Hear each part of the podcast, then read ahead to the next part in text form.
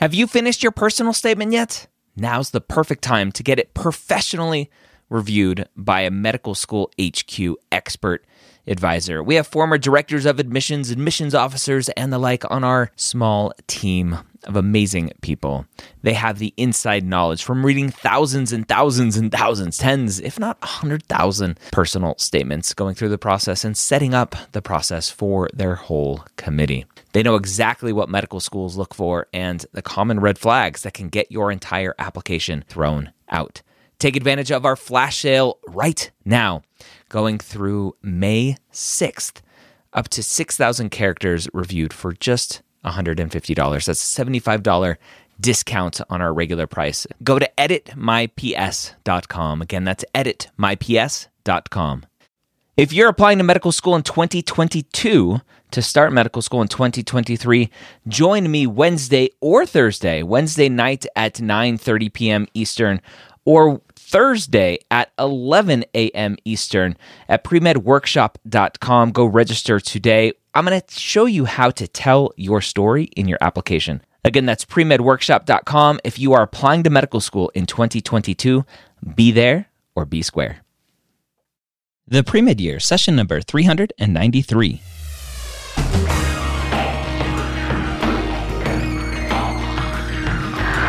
Hello, and welcome to the Premed Years, where we believe that collaboration, not competition, is key to your success.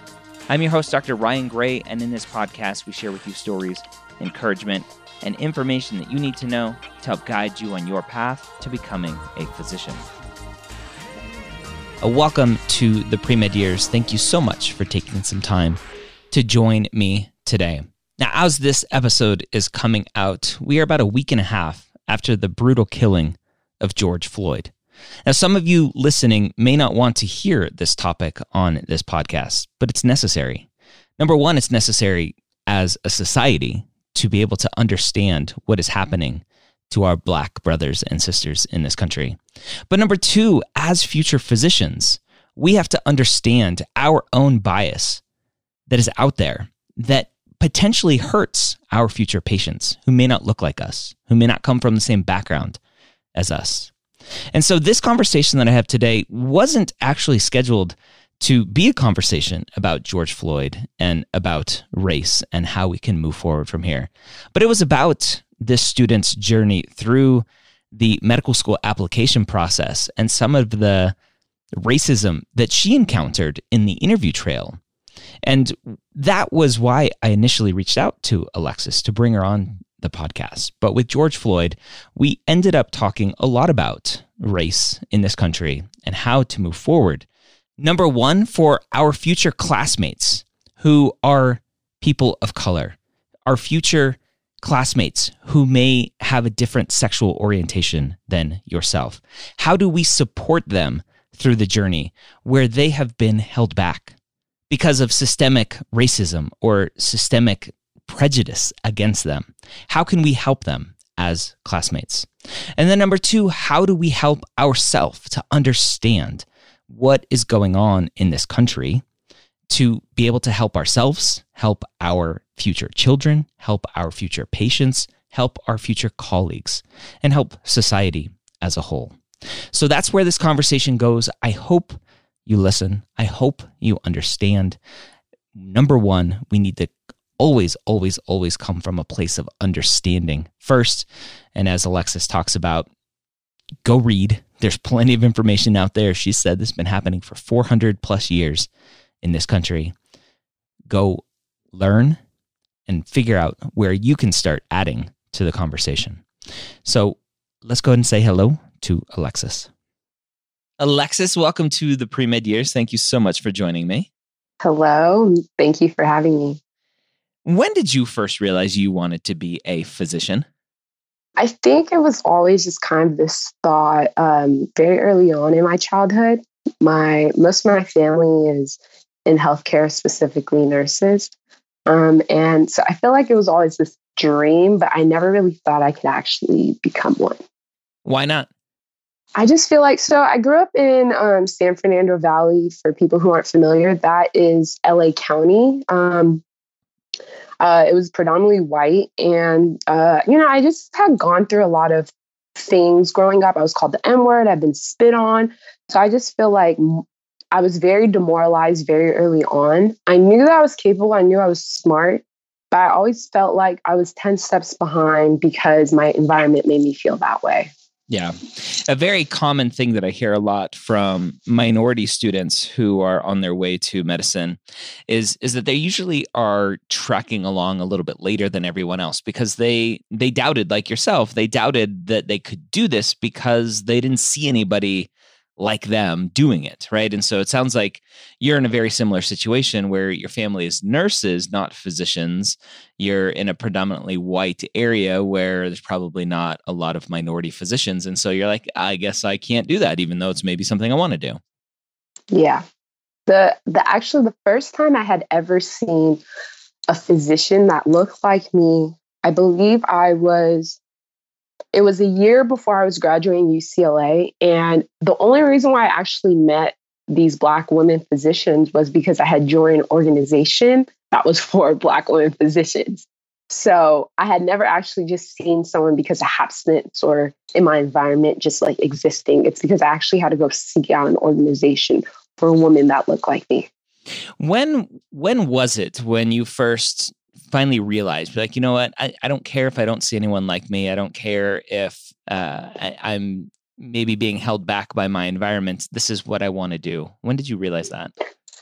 So actually um, i was dating this guy who's actually who's a black male. He was also going to he's on the same path as i was and he i think he just he you know he goes through the same experiences i went through and i felt like I felt like while I don't blame Black students for the environmental factors that are at play, I feel like I had to remember that I could do this. And I think that he was like one of those people that told me I can do this.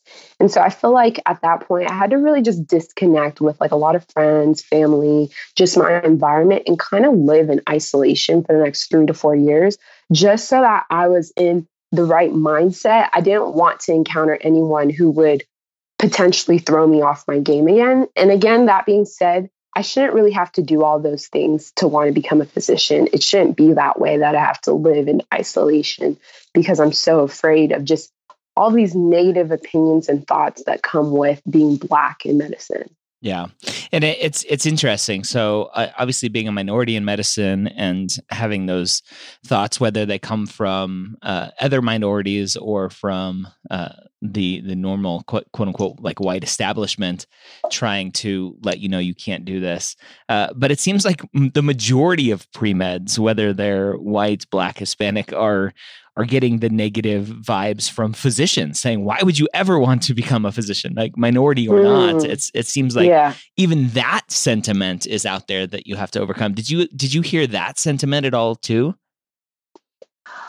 I think I think you know specifically at UCLA, the pre-med culture is just so toxic yeah. that I think that I can relate with my peers on that. I can relate with that no one really just felt like they could do this. No one really felt supported or necessarily acknowledged or empowered. I think the difference is, you know, I'm trying to join study groups with other minorities, with other white students, and people aren't including me.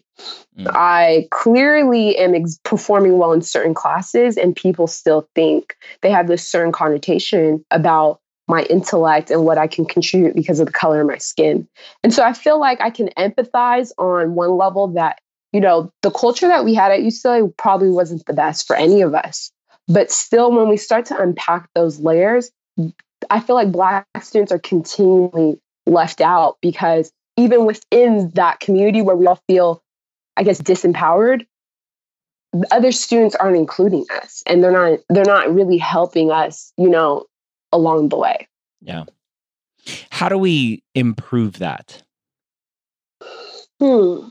That's a question I've actually been asking myself just in general lately with um, all of the protests going on. I think that, man, so I think one, because the journey to become a physician is so taxing, I think what happens is it really does bring out the worst in people. And I think that it brings out this it's only you or me, like you're my competition. And I think that the AAMC, they're starting to make subtle changes like making step one pass or fail. But I think that there's this huge disconnect with just the undergrad pre med culture.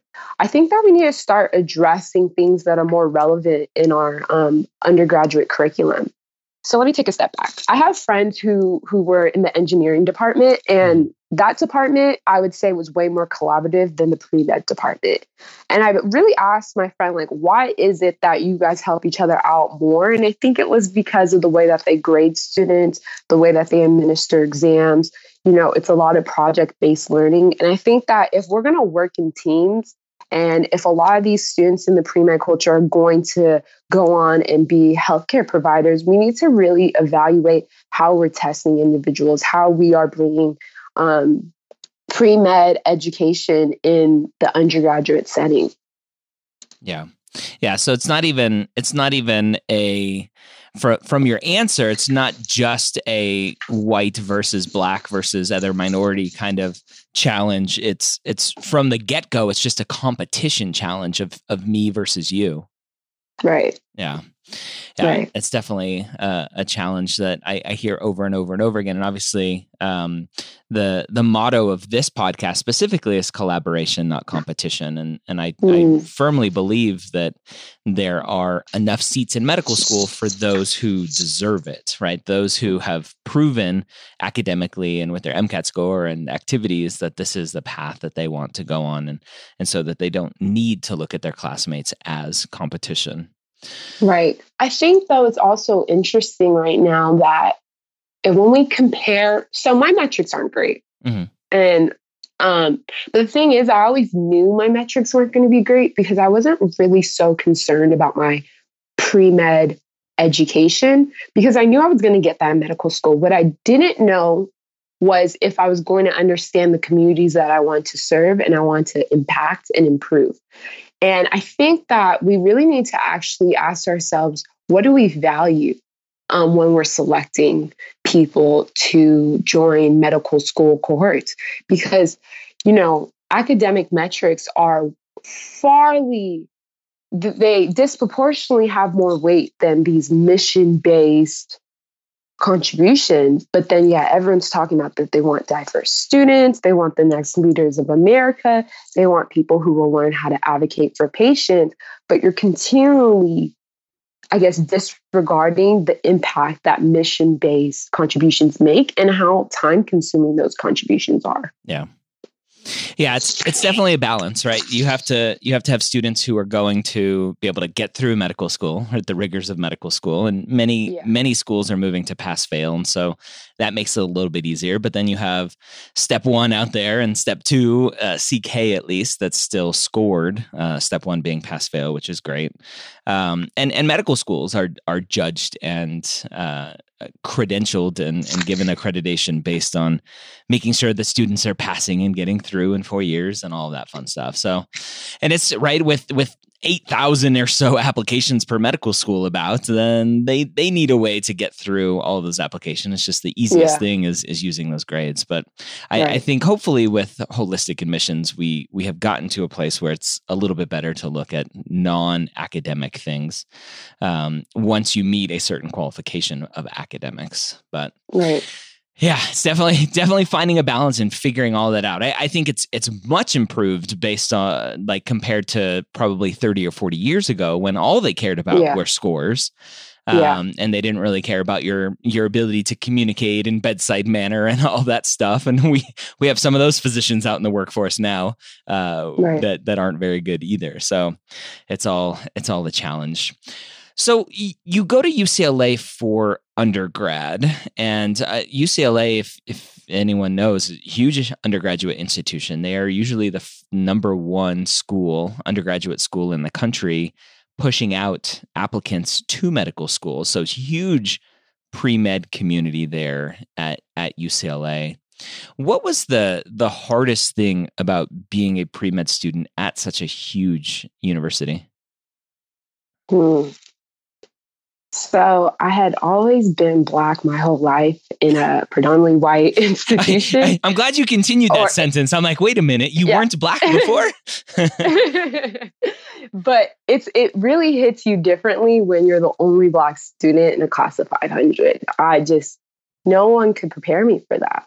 And you know, most of my friends actually grew up around people that look like them. Yeah. I was one of the few who actually grew up in the suburbs um, in a more, I guess, diverse um, majority environment. And I just think you really feel like you're a number. You don't feel connected to your faculty and staff. Um, I mean, I had I had friends who, you know, within two quarters were kicked out of their major.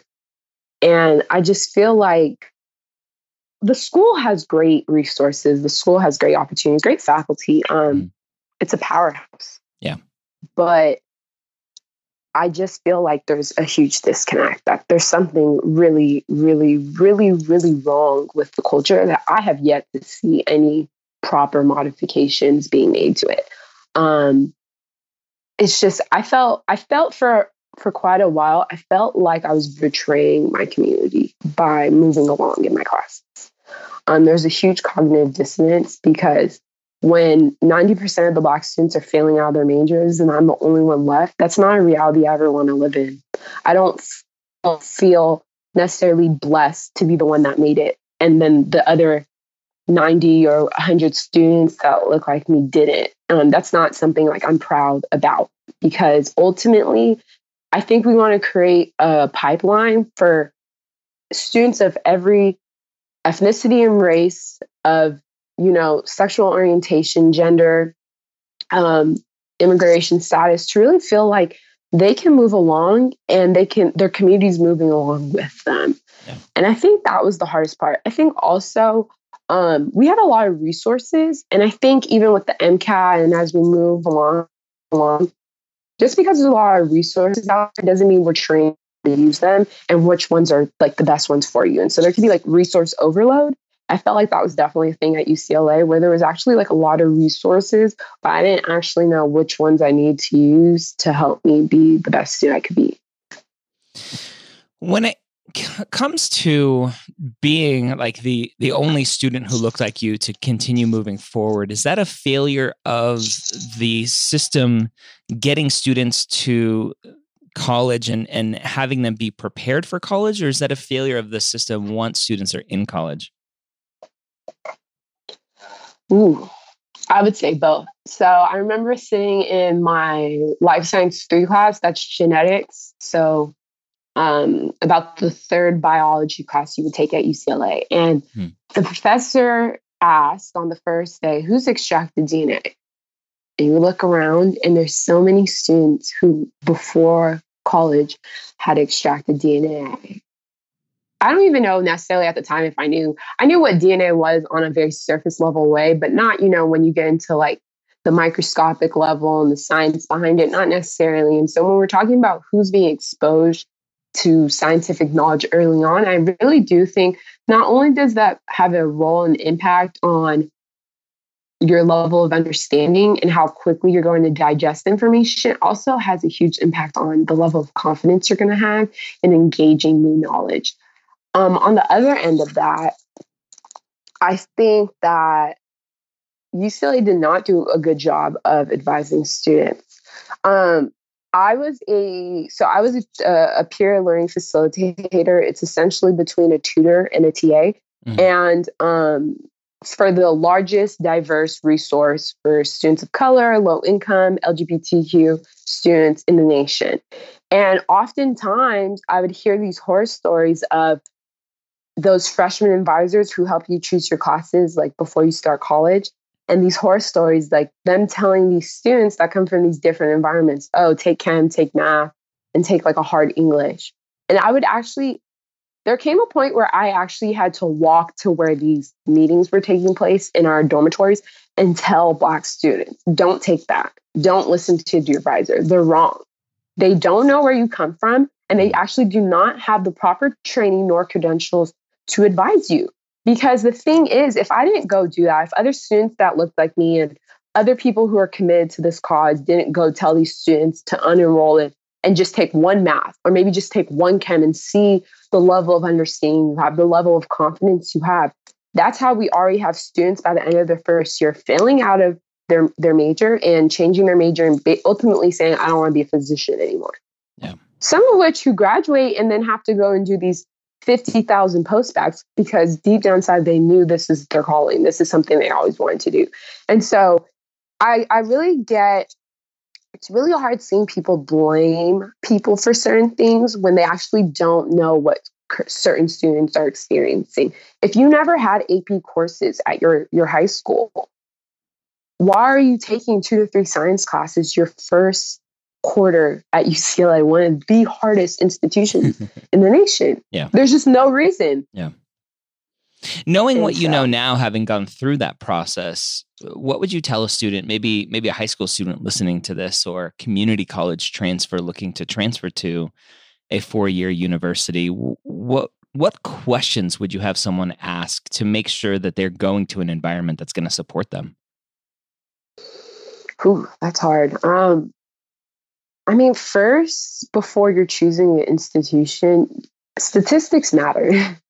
statistics matter. Um, and ask them how many students that look like me are graduating in these majors. How many faculty members um, from from underrepresented minority backgrounds are, you know, tenure track mm-hmm. and are at the institution? Because honestly speaking, those are the faculty members who are holding the few underrepresented minorities along the way there, of course, I've had white faculty members and Asian and Latinx, and you know, all of those have contributed to my medical education.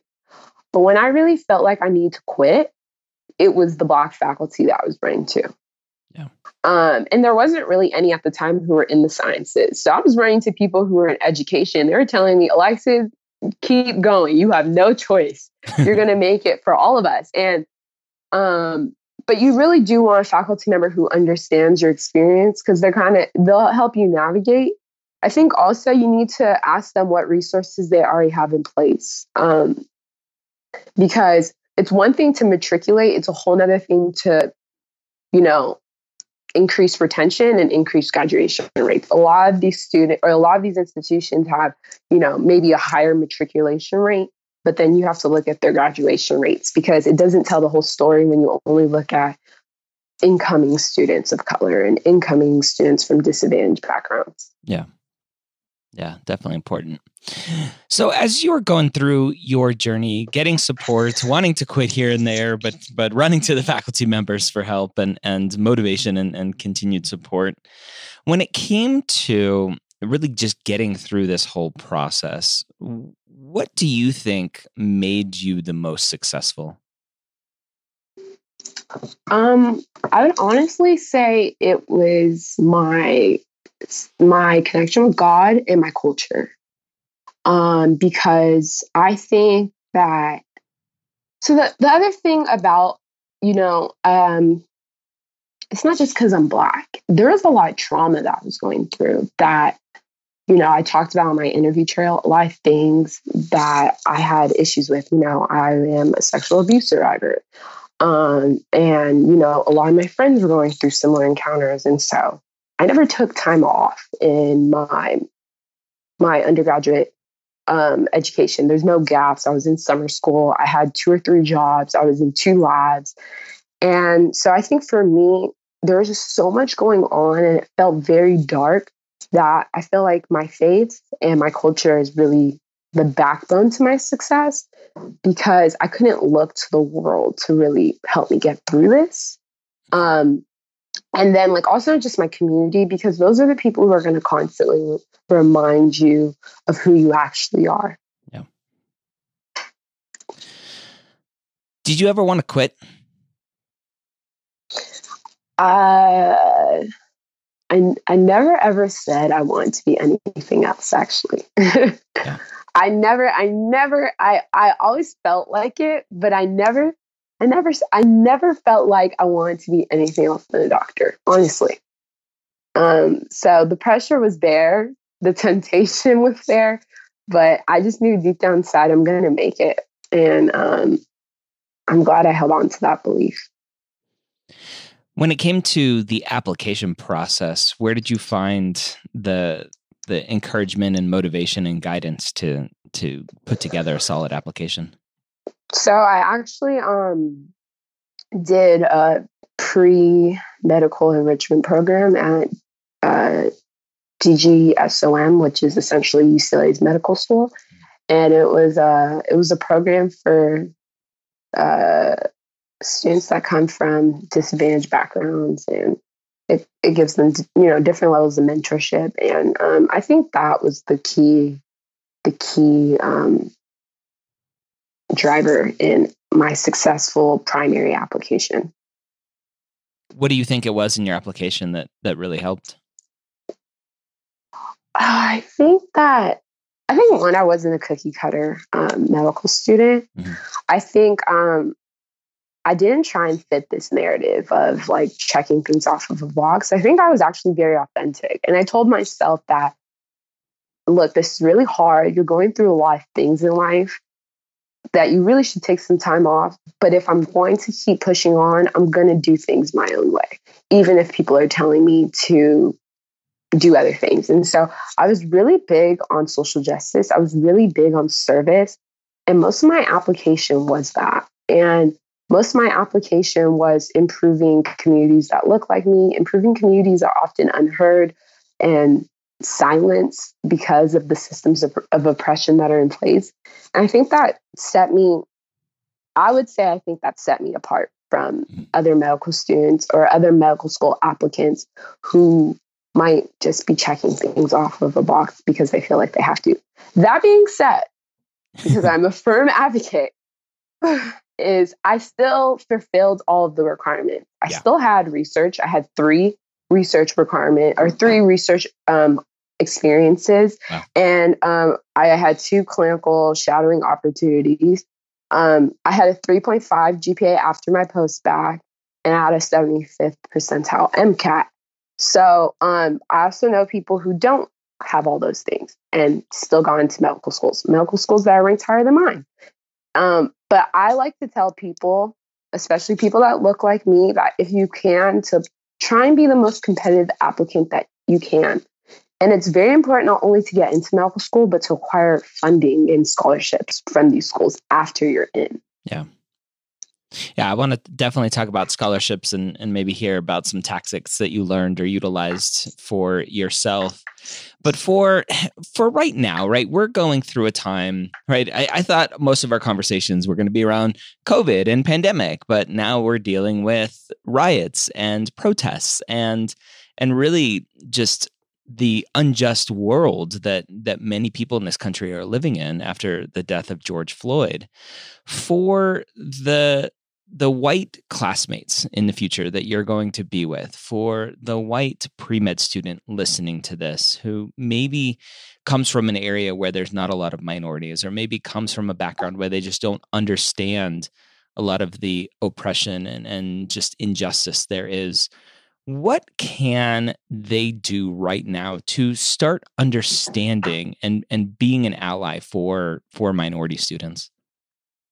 So the best way would be to educate yourself. And I would I would say the primary way would be of course books, lectures, you know, listen to black academics, listen to black activists, black organizers, um, people who are leaders in their field. If you want to take the lazier route, go on Twitter.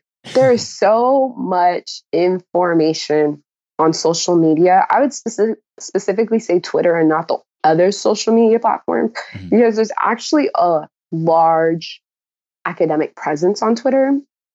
And so these just aren't, you know, Black people who are only talking about their experience, but they're also um, Black people who study, you know, what it means to be Black, what it means to disproportionately be affected by police brutality, what it means to disproportionately be affected by the healthcare system. And um, on a classmate level, on a future classmate level, I expect you to show up. because one day you're going to care for someone that looks like me. And the level of care you provide can either improve or continually contribute to the disparities that we're already seeing. And so it's not about whether or not I should be political or not. First off, who gets healthcare and who doesn't, the quality of healthcare is all p- political. So I really hate that. I don't, I want to be neutral. This is not the time to be neutral. This is the time to show your Black classmates that you are going to do what you can as, as someone who has been privileged and has been able to move throughout society without fear because of the, the, the color of your skin, that you're showing up for them, that you're going to start the conversations. But before you start those conversations, make sure that you've educated yourself, that you are amplifying Black and Brown and Native voices and not just your own opinion. Now, I think I think one of the places where a lot of students fear starting that conversation is because we potentially th- those who do come from privileged backgrounds who don't fear uh, being pulled over or anything because of the color of our skin we f- we fear saying something wrong right? And and asking the wrong question or saying the wrong thing. If if we open up a dialogue and and and just ask what what can I do? What can I say? Um, can can you teach me? Can you help me understand what it is to to live a day in the life of you? Is is mm-hmm. that a good place to start? Is just from understanding? I would say no. Uh, not to be divisive, and mm-hmm. I'm going to elaborate on why I say no. Um, it's again going back to the beginning of our conversation. There's already this huge burden that you know, underrepresented minority students, specifically Black ones, already have. Mm-hmm. And so you can really be doing this. Um, you can really contribute to the trauma that they're experiencing by asking them such questions without even knowing it. And I know that um, people come from a good place and a good heart, but you want to make sure that when you're starting these conversations, that they're going to happen in the most effective and positive way possible. So I feel like there's not really a need to ask a Black person to educate you on it because there's so much information out there. I mean, this has been an issue for 400 years. Yeah. So that means there's been people who have been talking about it, writing about it, publishing on it for 400 years. I don't think it's the best thing to ask your Black classmate or your Black friend to educate you on on what's already readily available. What I will say, it's important for you to check on, uh, check in with them remind them that you support them in this, that you are wishing well on them and love and peace. And to really avoid asking them, how are they? Because let's be honest, no one's okay. Even if you're not Black, I don't think you should be okay right now. There's so much going on. I think it's just good to remind them that you're there, that if they want to talk, that you're there, and that that that you see them, that you see their color, that you recognize the privilege that you have in these discussions, and that at any time they say something that may offend them or may traumatize them, that if they could correct you on that. And I think by t- when my there, I have certain friends who will text me, "What's my opinion?" Like someone texts me, "What's my opinion on looting?" And then my my response back is, "Well, what's your opinion on a, a cop killing a, a black male or a black female or a black um, individual who's LGBTQ plus. Mm. And so it's it's not really what's my opinion. It's let's let's make sure we're prioritizing what what's really the focus of all of what's going on. And also remind them that they can correct you because oftentimes I I am not afraid. It, it's just a it's it's it's kind of scary not knowing how someone's going to receive your corrections. And so by you saying that you're open to that, I feel like that is what gives room for Black students to engage with you because they already feel safe. Yeah. Yeah. Well, thank you for that insight. That's good.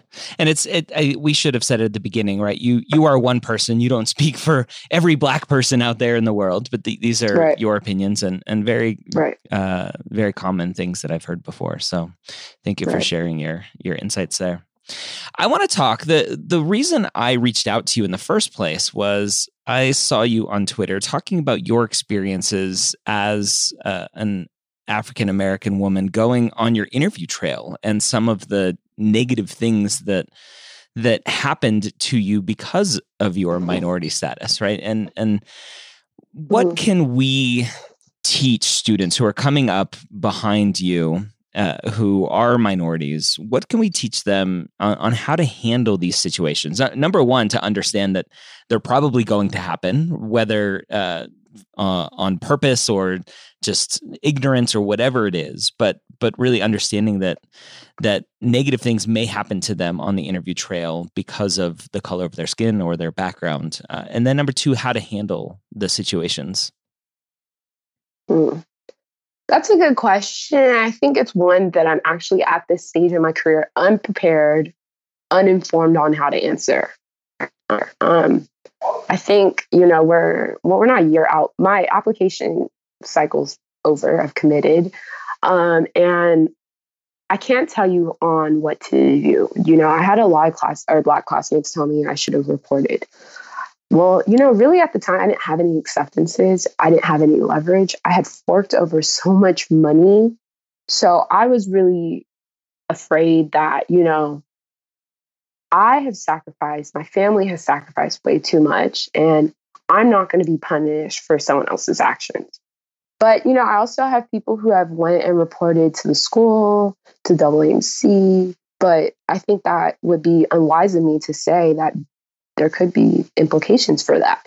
There could not. I don't know. I, I didn't report. I know people who reported. Um, what can we do? I actually don't know. And that's something I want to explore. Um, and I hope to potentially join admissions and bring up like my experience in the future. But um, when this is happening, um, you can just play this podcast back and know you're not alone, that I hear you and I see you. Um, and that I hope that you really end up at a school who respects you, that respects your voice, that respects the changes you're going to bring to that institution. And that's really all I can tell tell you right now because I don't really speak on things that I don't have action behind. Yeah. What are some of the experiences that you had on the interview trail? I think some of them were just so alarming. Um, I had I had a white woman comment on my skin color and my hair. Um, this was in California, so this is supposed to be a progressive state, and this is a school that is widely known across the nation. And um, as like, a, just, oh my god, the color of your skin is beautiful and your hair is amazing. Like she thought it was a compliment, she, but it just came off wrong. It, what what what do you mean by that? She definitely thought she it was a compliment, but ultimately, what she was saying, she was she was revealing how she sees black people. Mm. And the thing is, I'm actually, you know, I am I am first generation Nigerian American, and I feel like they this happens a lot with uh, we call it continental continental African Americans, uh, people who are first gen or emigrant, emigrated from the continent of Africa. And what she was doing, I feel like she was trying to distance this specific community from the Black community. And we don't appreciate that because at the end of the day, I'm Black before I'm Nigerian American. When you look at me, you can't necessarily tell that I'm from Nigeria. You would have to have some type of cue.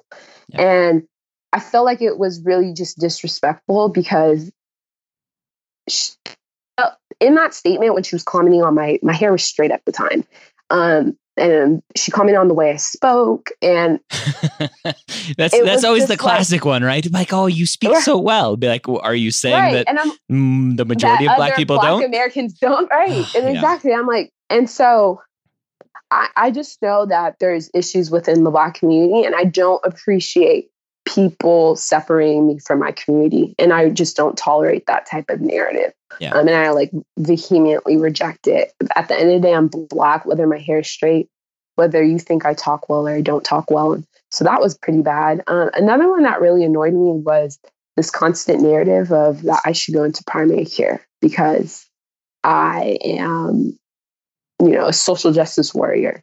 Why can't I be a social justice warrior and be a cardiothoracic surgeon? Because that's one of the specialties I'm looking at. Yep. You know? Yeah. And I don't like this this um, disconnection between these tertiary and surgical specialties that you know activism isn't important you know patient, patient advocacy is important there's disparities in just about every single specialty in terms of race and ethnicity and so i didn't like this narrative because i felt like you were telling me what i could achieve in medical school before i even got there yeah. Um, or or that because you wanted to help people who looked like you, you would do best in primary care because of that. Yeah. And so you should. That's yeah. where you should be. Right. And so, um, I just I just feel like we don't we don't need your opinions on what specialty we're going to go into without you even without you asking what I want to pursue. You just assumed. I didn't write in any of my secondaries what I actually want to pursue. I just wrote my interests and my background. Like as in like you know i'm really interested in serving the community i'm really interested in improving you know the human rights for all people not just a certain select and and then that's what you deduce from that i, I don't i don't appreciate that yeah um what was another experience oh man at one school it was weird. One school, you know, I wrote about my sexual abuse. One school asked what I would do if I had a sexual offender as a patient. I was pretty uncomfortable. I started crying. um, do you do you know if they it was an open interview, like they had access to your essays? No, they definitely had access. Um, they definitely had access. I didn't see any issue wrong. Everyone who I told had a huge issue with it. Yeah.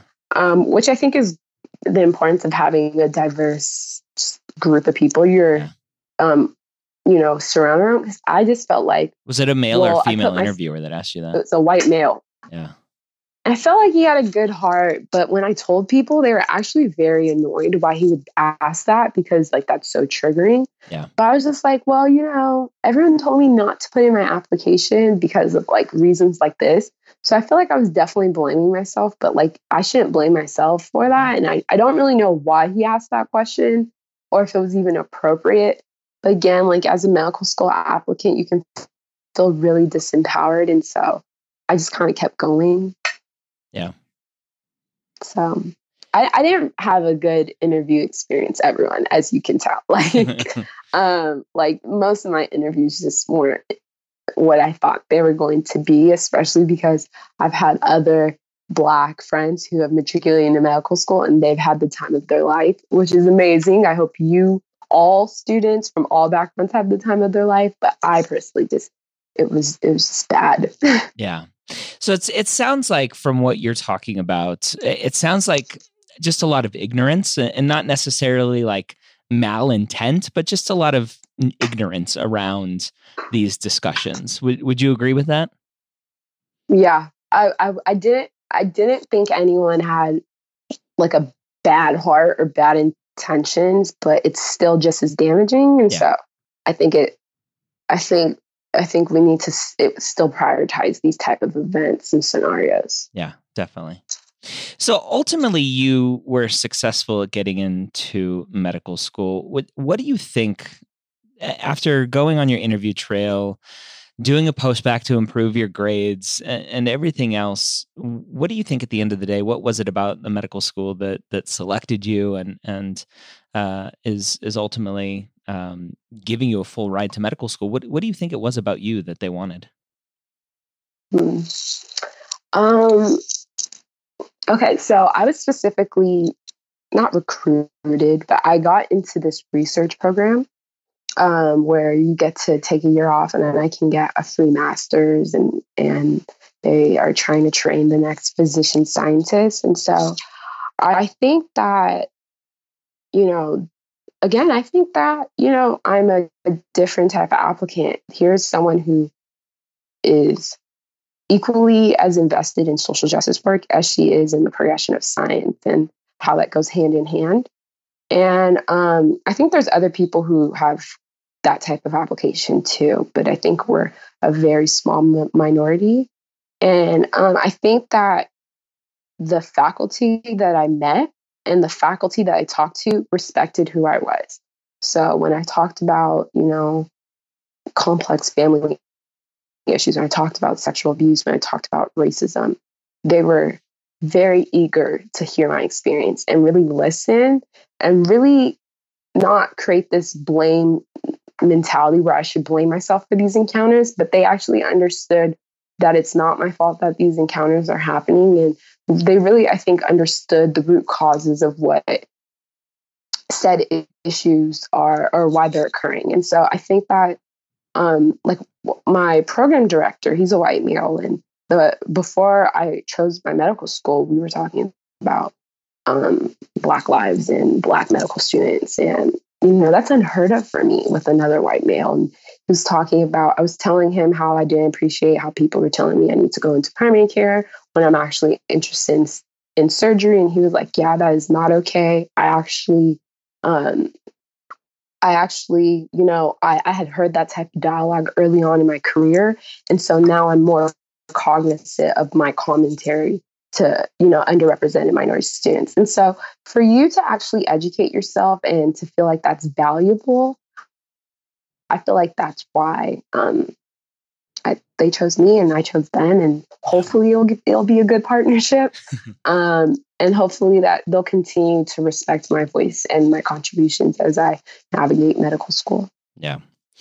All, all I can hope is that uh, through conversations like this, and, and, thank you for being open with with myself and with the, the audience, uh, but through conversations like this, through un- unfortunate events like George Floyd and every other African American person who has died at the hands of uh, the the people who are supposed to be protecting us, um, that we hopefully get to a better place faster because of that um, I, I know, right? If if we want to try to give an analogy, which it probably isn't the best analogy, but just an analogy, right? It, in this country, we've we had a very long time for women to to be accepted into the workforce, right? To get to a place where women could be equal to men, and now we we need to fast forward and, and get minorities equal to to everyone else, uh, to to the majority, to the white uh, people in this country. So, all I can do is hope that that these conversations uh, help speed that along,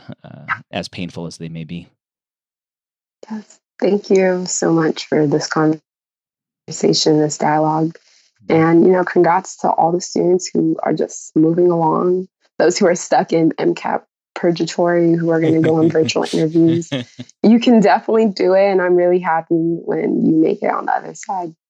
Yeah, so let's let's give a final word of wisdom for the minority student listening to this, maybe being held back by their own family, uh, held back by their communities. What words of wisdom do you have for them to keep pushing forward?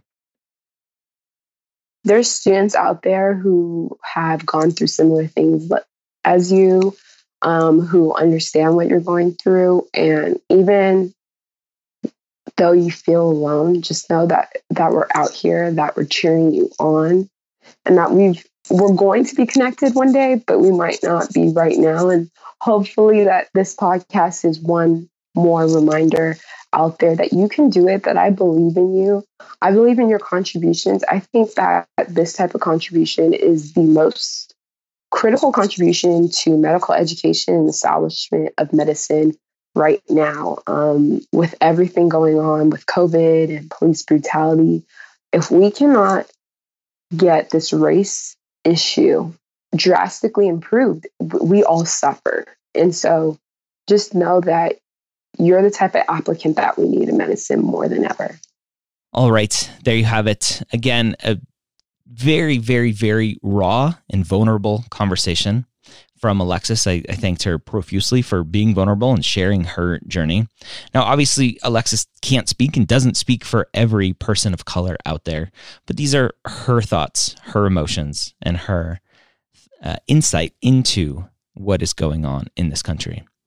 If there's something that you think we can do here on this podcast to continue to spread awareness, let me know.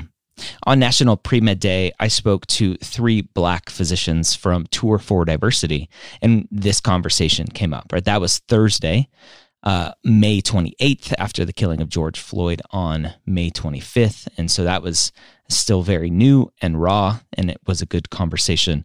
You can find the replays of National Pre Med Day and that discussion on the Mappd YouTube page, which is at mappd, M-A-P-P-D dot TV.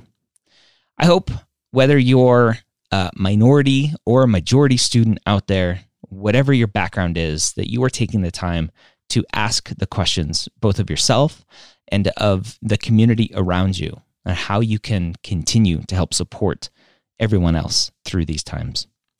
Hope you have a great week. We'll see you next time here on the Pre Med Years.